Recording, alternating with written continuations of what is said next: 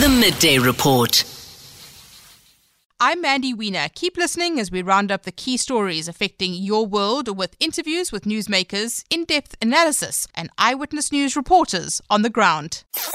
The Midday Report. Dr. Nandipha Magudumana is back in the news. She's seeking leave to appeal the High Court dismissal of her urgent application to declare her arrest and extradition in Tanzania as unlawful. That matter is sitting in the Free State High Court. Remember, in June, the High Court ruled that her removal to South Africa uh, what did amount to a disguised extradition, which is in breach of the constitution and international law. But they said she had consented to her return. Her counsel, which includes senior counsel Anton Katz, is expected to argue over that issue. Can a person consent to unconstitutional conduct by the state? To discuss that story, I'm joined in studio by EWN's Benedict Wicks. Benedict, thank you so much for joining me. I wasn't, I was surprised, actually. Let me go back. I was surprised that she had lost the matter in the first place. I thought they'd made a compelling case around the issue of disguised extradition. I didn't see the issue of consent being the key argument or key key issue, mm. sticking issue. I don't think that it was initially the key sort of sticking issue. Um, and, and they did make very strong arguments about, um, the way she was returned to South Africa. So you remember, obviously, the state's position was that she was deported. And, and the court found with Dr. Nandipha Magudumana's um, legal team that in fact this was actually a disguised extradition and the proper protocol wasn't, wasn't followed. Um, so they did agree with her on that point. But as you say, what they found essentially was that she had apparently told everyone who would listen that she wanted to come home. She wanted to be with her children. She missed her children. And by doing that, the court found she had given her consent. So my understanding of the original finding is essentially that regardless of the fact that the way she was brought back here was unlawful, she kind of waived any, um, any issues with that mm. that she might have had. Mm. And today arguments have been taking place in the High Court. What are we hearing? So the main argument really is this question of can you give consent to an illegality? Um, and it's a question that, according to her her legal team, um, has kind of been left hanging in a lot of cases that have been before the courts. And so they say this is a really important question, um, not just for this case, but for cases more broadly. They say um, we need to kind of have clarity on this. Their position, of course, is that you cannot consent to an illegality. So they say, first of all, they say she didn't provide her right, her consent in writing, which she would have had to have. But they say even if she did, she can't, no matter what she feels, consent to, to something that's illegal or, or unlawful or unconstitutional. Um, so it's really, that's the question at the heart of all this. The state basically, their position is, and, and what they argued in court today was that they don't see the basis for, for what, what the, um, what her team is saying. They don't see how, what, how she consented to anything that was illegal, which is a strange position to take considering the fact that the courts already found that it was unlawful. Um, that said, that's the position that the states take on.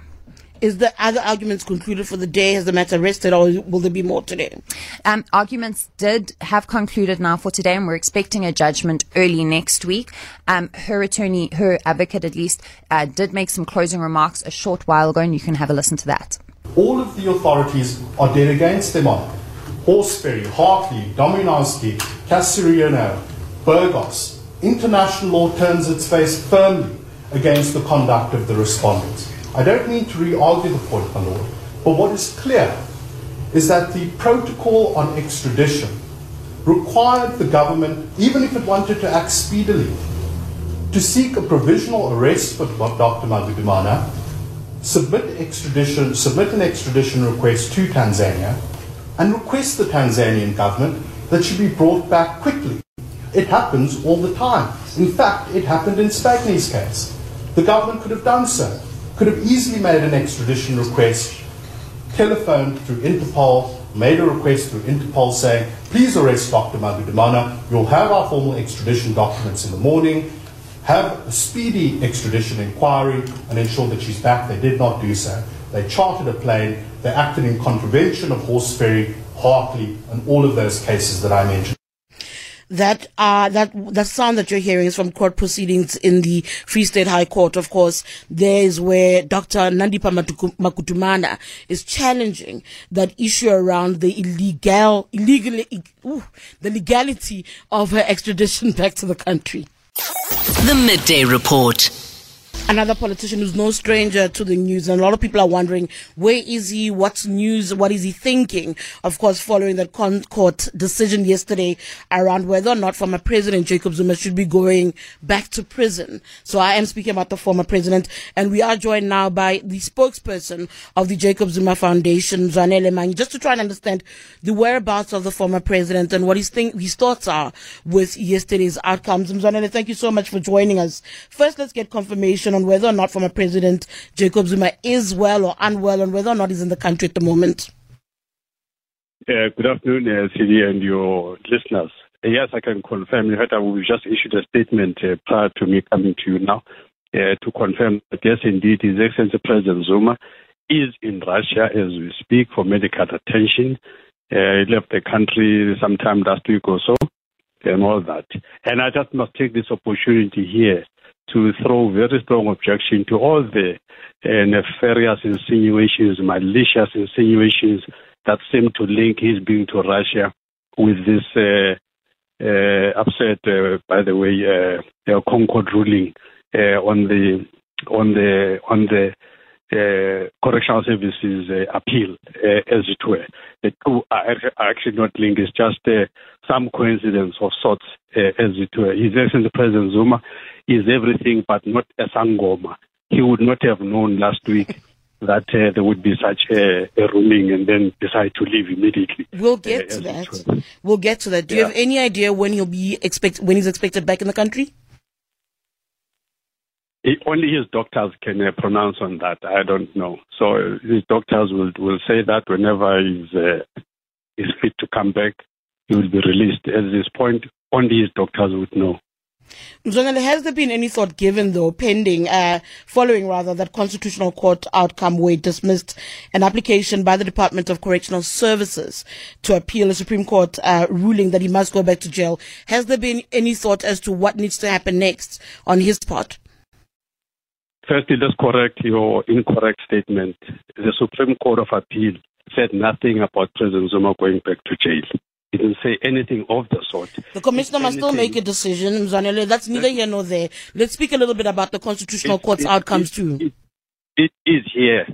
It is here. Don't mislead people. Don't say things that the, the Supreme Court didn't say and say it has said and hope that I'm going to just uh, uh, close my eyes to this the the, the Supreme Court of Appeal was very clear on this matter. It said that uh, the decision, such a decision that you're articulating, uh, which must take into account the amount of time President Zuma has spent on parole, whether how much of that must be factored into uh, the whole thing of incarceration, uh, as it were, has to be taken by the uh, correctional services. So they didn't make such a decision. So it, no, no, that's okay. I'm not a legal expert. I'm got, I've got a legal expert who'll be coming on now to interpret what the Supreme Court of Appeal said. That I can take. That you feel that I'm misleading no, no, people. No, no. Just hold on. I want to move on to something else, though. Uh, if you give me a uh-uh, uh-uh. chance. Uh, no, okay, no, go I'm ahead. not giving you a chance.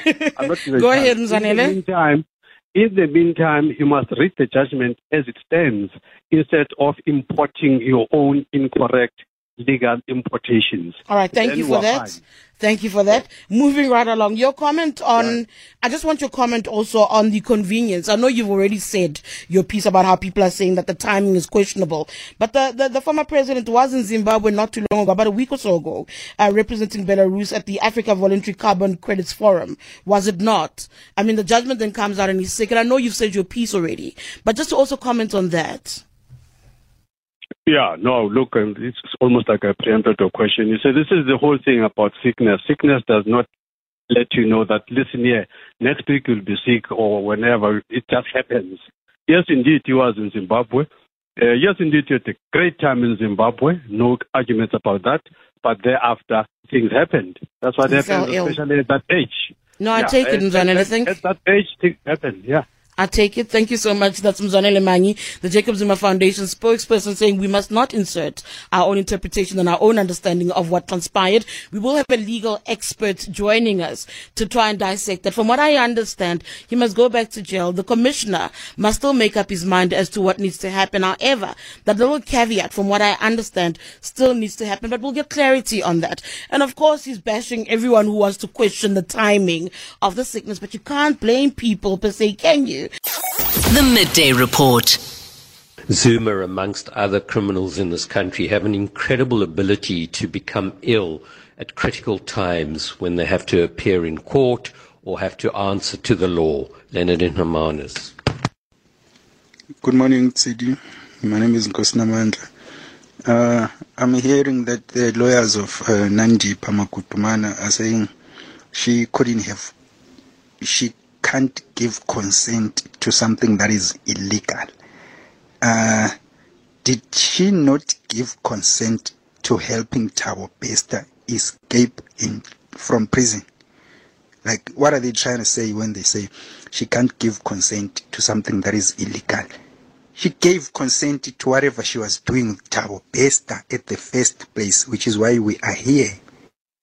Thank you very much for your voice notes. Keep them coming. The thing around the former president, it's optics. You cannot ignore the optics. Joining me on the line now is legal expert Ntabiseng Dubazani to try and help understand the issue around the former president a little bit better. Ntabiseng, thank you so much for joining us. Good afternoon. Must he go back to jail or does the decision have to wait for a commissioner uh, in order from correctional services in order to happen? You might have heard there the spokesperson of the Jacob Zuma Foundation lambasting me really, lambasting me for asserting my own interpretation of what the SCA said. Please help us understand a little bit of what the sequence of events should be going forward. So basically, the Constitutional Court has stated that, you know what, we are confirming what the SCA had said, that the release of Ntate Zuma on parole was not uh, done properly, was basically illegal, and therefore he ought to be remitted back to prison. However, we are leaving the decision of whether or not the sentence will be regarded as served in the hands of the commissioner. Now, when we look at how criminal law actually works, the day that you are handed down your sentence, that is when clock starts ticking.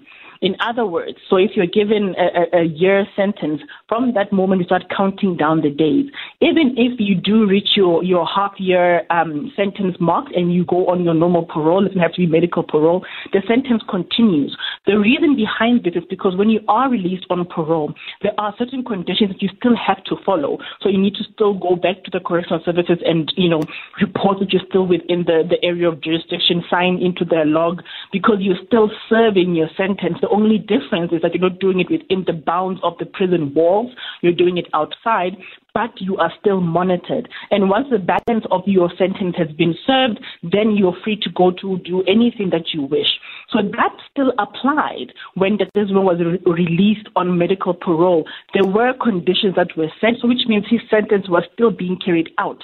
In criminal procedure, a sentence doesn't pause and start again at a certain stage based on anything else apart from an appeal.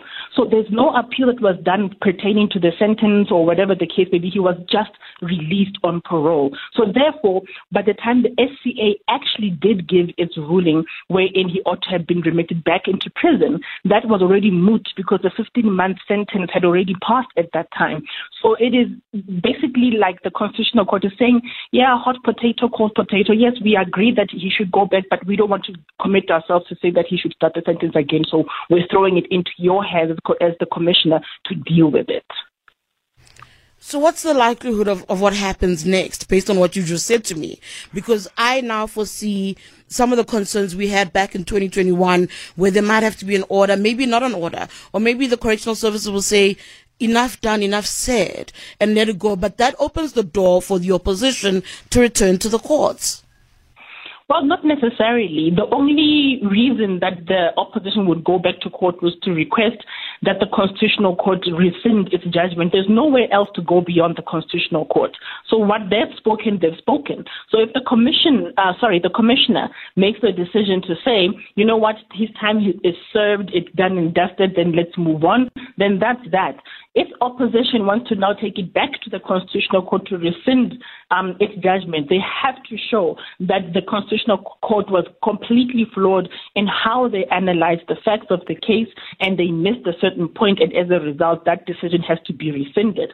But here is the tricky part in that situation we are here already because the Constitutional Court was the one that made this particular ruling in mm. the first place. You know, so if they were to rescind this judgment, in a manner of speaking, they rescinded the original judgment. I think that is the main reason that they threw this back into the hands of the commissioner instead of them dealing with it. Because if you remember back then when the sentence was given, in the legal field at least, it was such a jaw dropping sentence because we have never heard of it. Absolutely. Whenever an acu- you know, whenever an accused person does not appear in, in, in front of a magistrate on the day they're supposed to, what happens on the next appearance that the, an inquiry is held? We ask, the magistrate asks or the judge asks, why didn't you appear?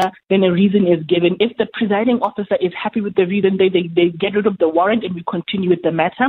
If the presiding officer is not happy with the reason, what tends to happen is that it's a caution and discharge and then life goes on. We had never heard a situation whereby somebody for failure to appear in court gets sentenced to 15 months. Absolutely. Thank you so much. That's legal expert Ntabiseng Dubazane. When she speaks about that jaw dropping moment in 2021, I must say to you yesterday, there was a bit of nervous energy in the air following the ConCourt judgment with journalists, even journalists calling me going, Madia. Where are we now? Are we going back to 2021? That's how traumatized we were as a nation by what we saw happening in this country in 2021. So that when a moment like this happens around the former president, people get jittery and don't know what that means for the nation uh, as it stands. The Midday Report. Rand Water has completed its planned maintenance. It was meant to be a 50 eight hours shutdown, which started around seven on Tuesday, and it has come to an end, from what I understand, at five in the morning. Joining me now is Makenosi Maroo from Rand Water to speak about this. I don't know if you at home have running taps again, if your taps even run dry at all. I've been doing call outs every day of the shutdown to ask if people are struggling, and I wasn't really getting a lot of response. I felt like people still had running water.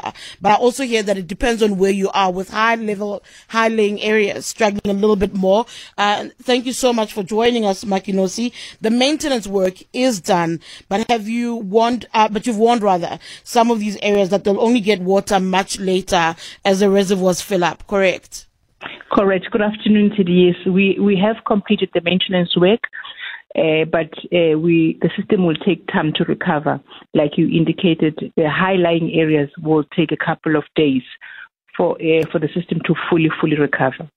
And then just going forward, though, going forward, do you foresee these kind of maintenance works happening more frequently, even sooner, where it's wide, it's so wide, um, wide ranging and takes this much time in order to deal with the issues around this infrastructure of water in the in the in the, in the city? Yes, we, we are going to have uh, maintenance projects because they do form part of Rand Water's maintenance strategy. Obviously, they would vary uh, area by area. For this one, it had to be longer because there, is, there was quite a lot of work that was being done at different sites.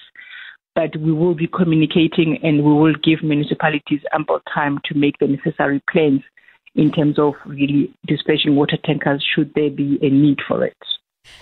Makenosi, during the operation, have you ever uncovered anything else that might need more attention, either now or in the near future? As again, as far as the infrastructure is concerned, I know that there are big questions about the amount of people that ought to be serviced by the infrastructure uh, as the population grows in the city of Joburg. Uh, we, we did not discover anything uh, new during this maintenance project, but we are in conversation with uh, different municipalities that we supply water with. So we get their daily demands and we are able to meet those demands. As demands changes, we, we, we engage and we see how we can meet each other halfway. And again, some areas will only start getting their water, the full uh, experience of their water running through their taps a few days from now, depending on when the reservoirs fill up. That's correct. All right, thank you so much. That's Makenosi Maroo from Rand Water giving us an update. Remember, they had 50 eight hours of a shutdown across parts of Joburg. Um, I've been asking, has the water been coming through your taps? Did you even experience the shutdown or did you not? Do you have water not uh, coming out of your tap still? The work comprised of activities at Eikenhof and Zwartkopjes. These are the pumping stations that were affected as well as for Vereeniging and Zuikerbosch water treatment plants. And again, the work was completed at five this morning. The Midday Report. Good day, TD. My question is regarding Jimmy Manyi or Muzwanele Manyi. Since he's now the member of parliament for the EFF, should he carry on being the spokesperson for Jacob Zuma Foundation? Can someone being allowed to burn both sides of the candle? Thanks, David. Good day, TD. If you submit a leave, a sick leave, you call your employer and say, I'm not able to come in because I'm sick, and they approve your sick leave. Sneak jiggy jiggy you then put on Instagram, on WhatsApp status, kayaking and doing skydiving on the same day. It's a dismissible offense. So people cannot say he's sick when it suits them. Then the following day he he he he can go and do skydiving. No. Sick it's sick and when you are well we see by your actions. Thank you very much for your voice notes. Keep them coming. And that's the thing though. But you also heard Mzwanele Manyi preempting that he knows very well that there'll be a question that's asked about the timing of the former president's illness. That he takes ill now. We saw images of him just, just last week in Zimbabwe. In fact, he at some point said that the former president went to, to Russia for treatment last week. But last week we saw him at a conference participating and representing Belarus. And now you're hearing that he's ill. The timing is always questionable. And as you say, that if you're sick, should be a voice note. But in his words, he said that he's not a sangoma right? That's what he said to us. Other stories that we are keeping our eye on is, of course, what happened with Dr. Nandipha Kutumana. And remember, the issue of the trucks hasn't necessarily left us. The truck drivers are still an issue in terms of the torching that we saw at the beginning of the week. We'll talk a little bit about that. Nhlanhla Mabaso from Eyewitness News is on the N2 from what I understand. We'll chat to him about some of the conversations. We've got Singh as well from EWN who's spoken to truckers about what's happening. But at the same time, police have nabbed their third suspect today, saying that they are netting in on those who are responsible for what we saw on the N2, on the N3, along parts of Mpumalanga between Piet Retief and Ermelo, as well as what we saw in Limpopo. They say that they are netting on, and I think former president, ooh, not former, the current President Ramaphosa has also made comments about what's happening. And again, at this time of the year, following the July unrest, the country tends to be quite jittery and quite nervous because we don't have any trust in terms of our national security and what our government is doing to service that. The Midday Report. You're still listening to the midday report with myself, TD Madia, standing in for Mandy Wiener. Police have apprehended at least three suspects in connection with the torching of trucks in the country. Remember, they've set up a multidisciplinary team to investigate the matter. The first arrests were made yesterday in Mpumalanga, but as they attempt to clamp down on the people responsible for the attacks, truck drivers themselves are still reeling because they're the ones confronted with guns while on duty. Listen to this driver speaking to EWN's Orrin about his recent experience? I'm not feeling okay. I'm not feeling okay at all. That's why I'm telling you that our president had to pick up his socks and fix this thing. Truck industry, there is no future. My future is six feet under underground. Because now I'm scared. Thing happened to me, I was very scared. Some other guy put the stone on my window, in the passenger window. When he threw that stone, I, I tried to turn it. I want to check what, what's wrong. When I check, he, he stole something. And, and then I, I come blind in my eyes. I can't see what is going on and then I open my, my door and run. Next time when I drive the truck, they, they're gonna come and shoot us. Because they show, they show us that they have their guns. And our company, they, don't allow us to come with the guns on the trucks. So the government had to prove itself and hear what the, the people of South Africa, what they're saying. That's a truck driver whose voice has been altered, of course, to try and protect his identity, speaking to EWN's Orrin Singh about what they're experiencing. Um, I think he went on earlier to speak about wanting to be given a gun. And I kept thinking to my head, what happens though if you're armed truck drivers? That's not a door you actually want to open either, because that too could possibly lead to a range of adverse um, consequences for them and the country as well. To continue with that story, I'm joined now by Nhlanhla Mabaso, EWN reporter who's on the N2 highway between Empangeni and Mandeni. Nhlanhla, thank you so much for joining me. Um, the truckers, from what I understand, have been camped on the highway close to where the incident that was reported earlier this week took place. Well, indeed, this is uh, one area that they would camp at for days and even spend weeks here uh, as they wait to go into that uh, Richards Bay port. But some of them camp here just as based off some of them would have been traveling from Durban, Eastern Cape, or Gauteng, uh, headed to Swaziland, uh, that's Golela Border Gate, and then the uh, uh, Kosi Bay uh, Border Gate. This is where they actually camped. And this morning, Eyewitness News paid them a visit just to speak to them about some of their experiences really on the road. Some of the truck drivers say that it's very unsafe given the fact that they get mugged by people uh, uh, who, you know, uh, by criminals actually here on the N2 highway. They get robbed of their phone, they get robbed of uh, their blankets. You would know that some of these trucks have actually have a bed just behind the driver's seat. So that's where they sleep when resting. They say those blankets get stolen, uh, leaving them without blankets and during this cold time. But most intriguing, CD, I spoke to one truck driver asking to say, this incident of the torching of two trucks recently happened not far from where you are now. Are you actually scared for your life? How do you feel about this? He, his response is something I did not expect. He says he's actually not even scared, given the fact that this is actually caused by some of the truck drivers, he says, who are raising concerns and who are unhappy with the employer.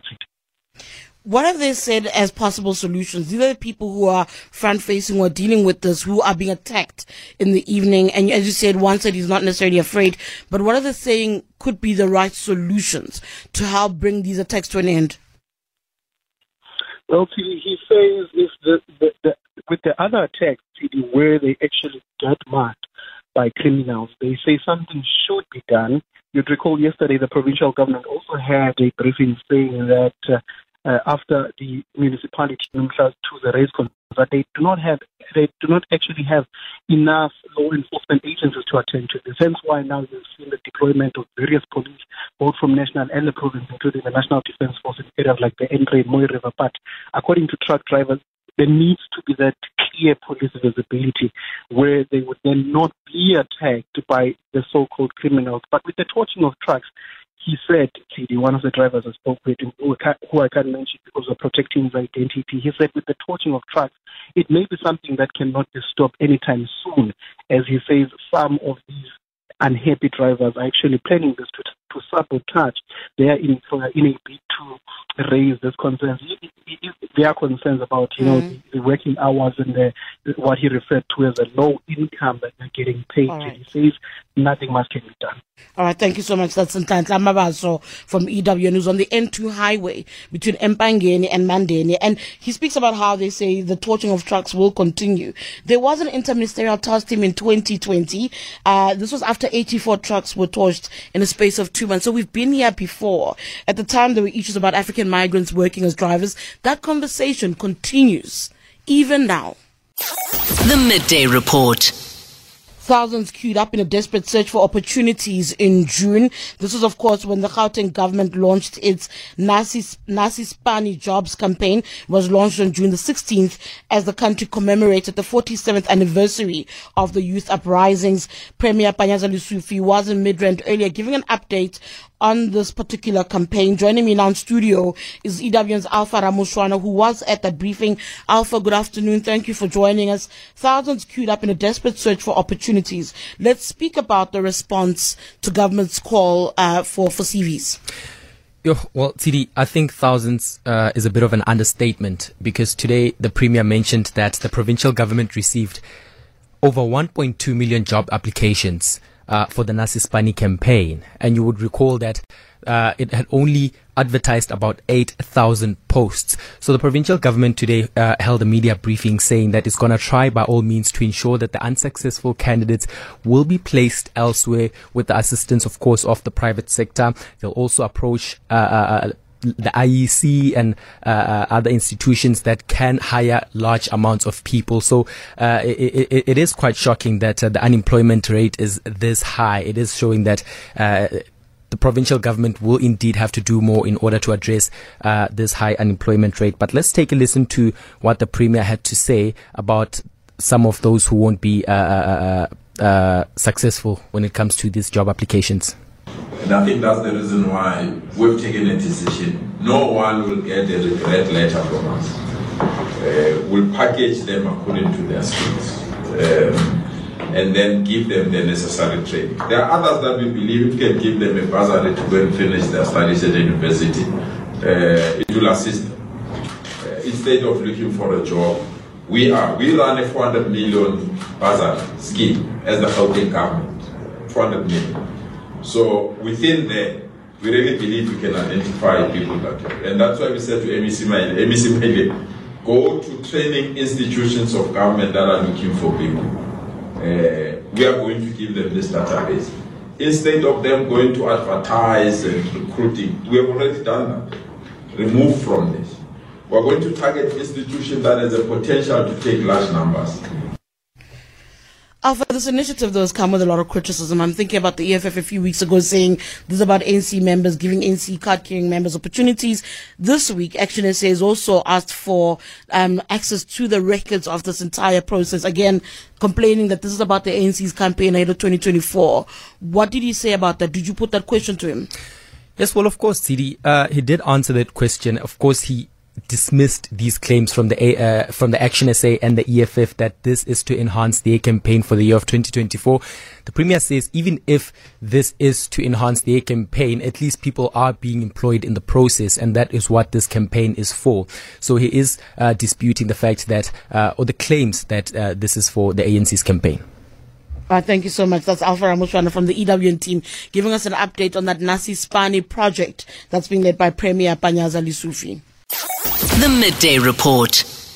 Yesterday, Ruth Ntlokotse, the second deputy president of NUMSA and president of SAFTU, held a media briefing. We also spoke to her on the show. She was raising a series of issues. She says she was expelled through a hearing that was heard and concluded in her absence. She was denied legal representatives by the Special Central Committee when she appealed to it. She wasn't allowed, and um, the legal representatives were only allowed observer status. She's also raised issues about how it was unfair and arbitrary procedures that were ignored. Um, um, the issues that she's raised rather that it's unfair and unprocedural were ignored. She also said that it was unconstitutional conduct, uh, being disciplined through the wrong structures. Of course, NUMSA itself had written a letter to SAFTU earlier this week informing it of its decision to expel her, flagging that as she's an office bearer, in, essence shouldn't hold that position because she doesn't belong to the affiliate anymore. This is, of course, as per the constitution.